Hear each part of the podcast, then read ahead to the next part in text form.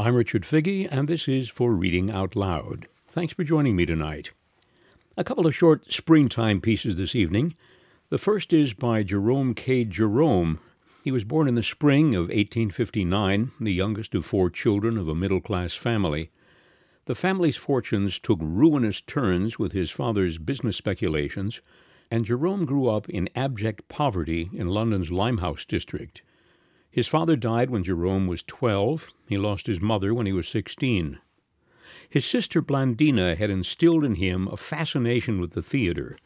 He made his professional debut as an actor at the age of 18 under the name of Harold Crichton, touring the country with a succession of third rate outfits. He said, I have played every part in Hamlet except Ophelia.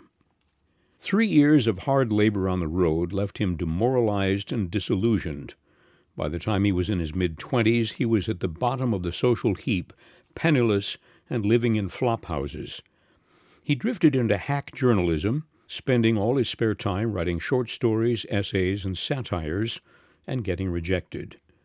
Next, he tried schoolmastering, then worked in turn for an illiterate North London builder as a buyer and packer for some commission agents, and ended up as a solicitor's clerk with vague thoughts of training for the law.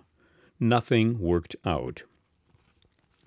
And then he had the idea of writing of his experiences as an actor. The result was On the Stage and Off The Brief Career of a Would Be Actor. It was published in a new magazine, The Play. In 1885, it was published in book form. It remains one of the most detailed and absorbing portraits of late Victorian theatre life. It is also very funny. A collection of humorous essays followed The Idle Thoughts of an Idle Fellow, 1886. Two years later, he married Georgina Elizabeth Henrietta Stanley Maris, known by her pet name of Etty. They were both 29 years old. The honeymoon was spent on the Thames, and Jerome began writing Three Men in a Boat on his return. The book appeared in 1889 and made him rich and famous. In one leap, he was made for life, part of the literary establishment, with a loosely knit circle of friends that included J. M. Barrie, Rider Haggard, H. G. Wells, Conan Doyle, Thomas Hardy, and Rudyard Kipling. Jerome was still a struggling unknown when he confided to his friend George Wingrave that he had four ambitions in life to edit a successful journal, to write a successful play, to write a successful book, to become a member of Parliament. He achieved every one but the last, and a whole lot more. Three Men in a Boat has never gone out of print and is one of the most beloved comic masterpieces of English literature. Tonight, at the suggestion of my angler friend and lover of tall tales, Richard, an episode from chapter 17. I am not a good fisherman myself. I devoted a considerable amount of attention to the subject at one time, and was getting on, as I thought, fairly well. But the old hands told me that I should never be any real good at it, and advised me to give it up. They said that I was an extremely neat thrower, and that I seemed to have plenty of gumption for the thing, and quite enough constitutional laziness but they were sure I should never make anything of a fisherman. I had not got sufficient imagination. They said that as a poet or a shilling shocker or a reporter or anything of that kind I might be satisfactory, but that to gain any position as a Thames angler would require more play of fancy, more power of invention than I appeared to possess. Some people are under the impression that all that is required to make a good fisherman is the ability to tell lies easily and without blushing. But this is a mistake. Mere bald fabrication is useless. The veriest tyro can manage that. It is in the circumstantial detail, the embellishing touches of probability, the general air of scrupulous, almost of pedantic veracity, that the experienced angler is seen. Anybody can come in and say, Oh, I caught 15 dozen perch yesterday evening, or last Monday I landed a gudgeon weighing 18 pounds and measuring three feet from the tip to the tail.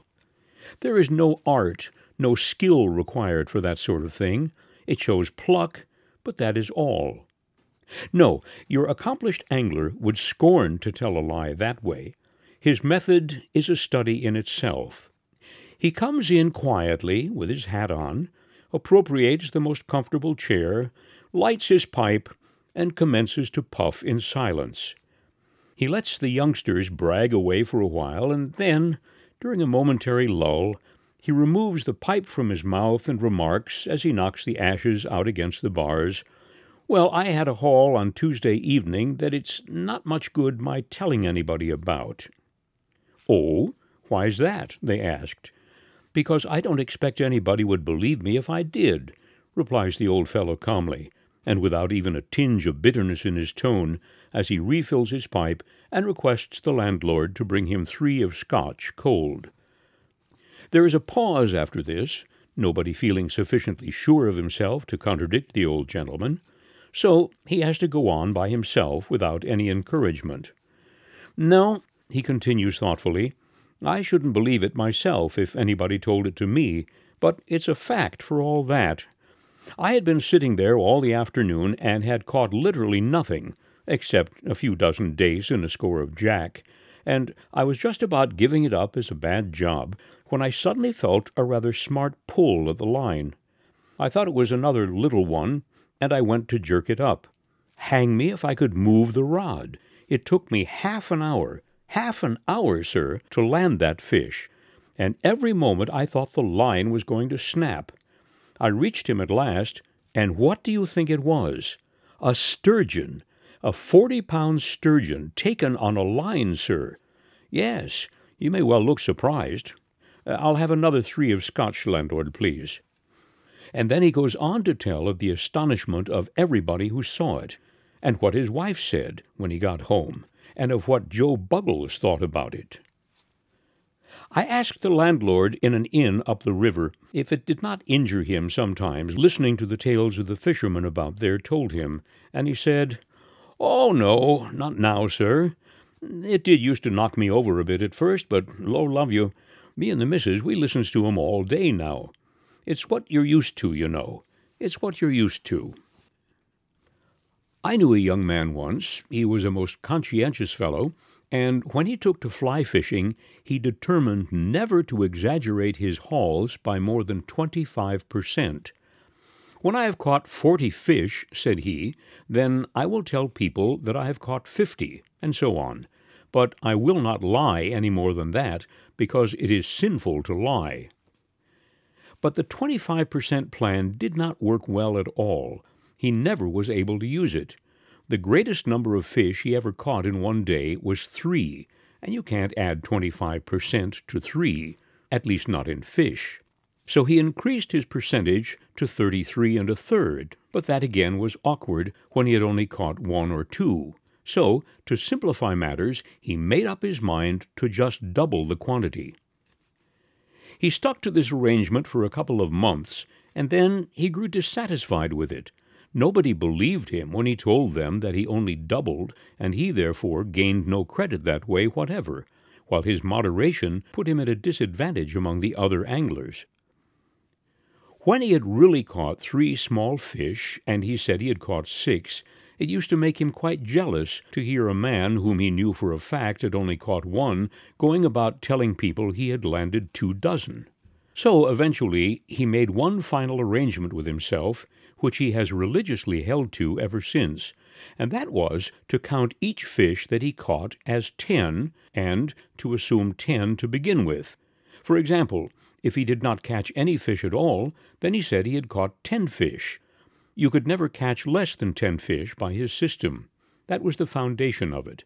Then, if by any chance he really did catch one fish, he called it twenty, while two fish would count thirty, three forty, and so on.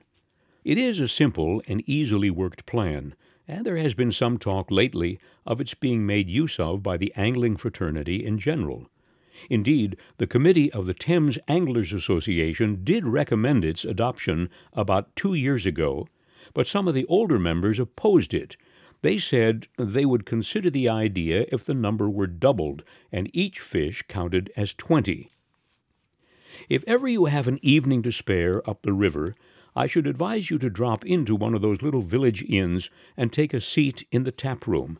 You will be nearly sure to meet one or two old rodmen sipping their toddy there, and they will tell you enough fishy stories in half an hour to give you indigestion for a month. George and I, I don't know what had become of Harris. He had gone out and had a shave early in the afternoon, and had then come back and spent full forty minutes in pipe claying his shoes. We had not seen him since. George and I, therefore, and the dog, left to ourselves, went for a walk to Wallingford on the second evening, and coming home we called in at a little riverside inn for a rest and other things. We went into the parlor and sat down. There was an old fellow there smoking a long clay pipe, and we naturally began chatting. He told us that it had been a fine day today, and we told him that it had been a fine day yesterday, and then we all told each other that we thought it would be a fine day tomorrow, and George said the crops seemed to be coming up nicely. After that it came out, somehow or another, that we were strangers in the neighborhood, and that we were going away the next morning. Then a pause ensued in the conversation, during which our eyes wandered around the room. They finally rested upon a dusty old glass case fixed very high up above the chimney piece and containing a trout. It rather fascinated me, that trout. It was such a monstrous fish. In fact, at first glance, I thought it was a cod. Ah, said the old gentleman, following the direction of my gaze. Fine fellow that, ain't he? Quite uncommon, I murmured, and George asked the old man how much he thought it weighed. Eighteen pounds six ounces, said our friend, rising and taking down his coat. Yes, he continued, it was sixteen year ago, come the third of next month, that I landed him. I caught him just below the bridge with a minnow.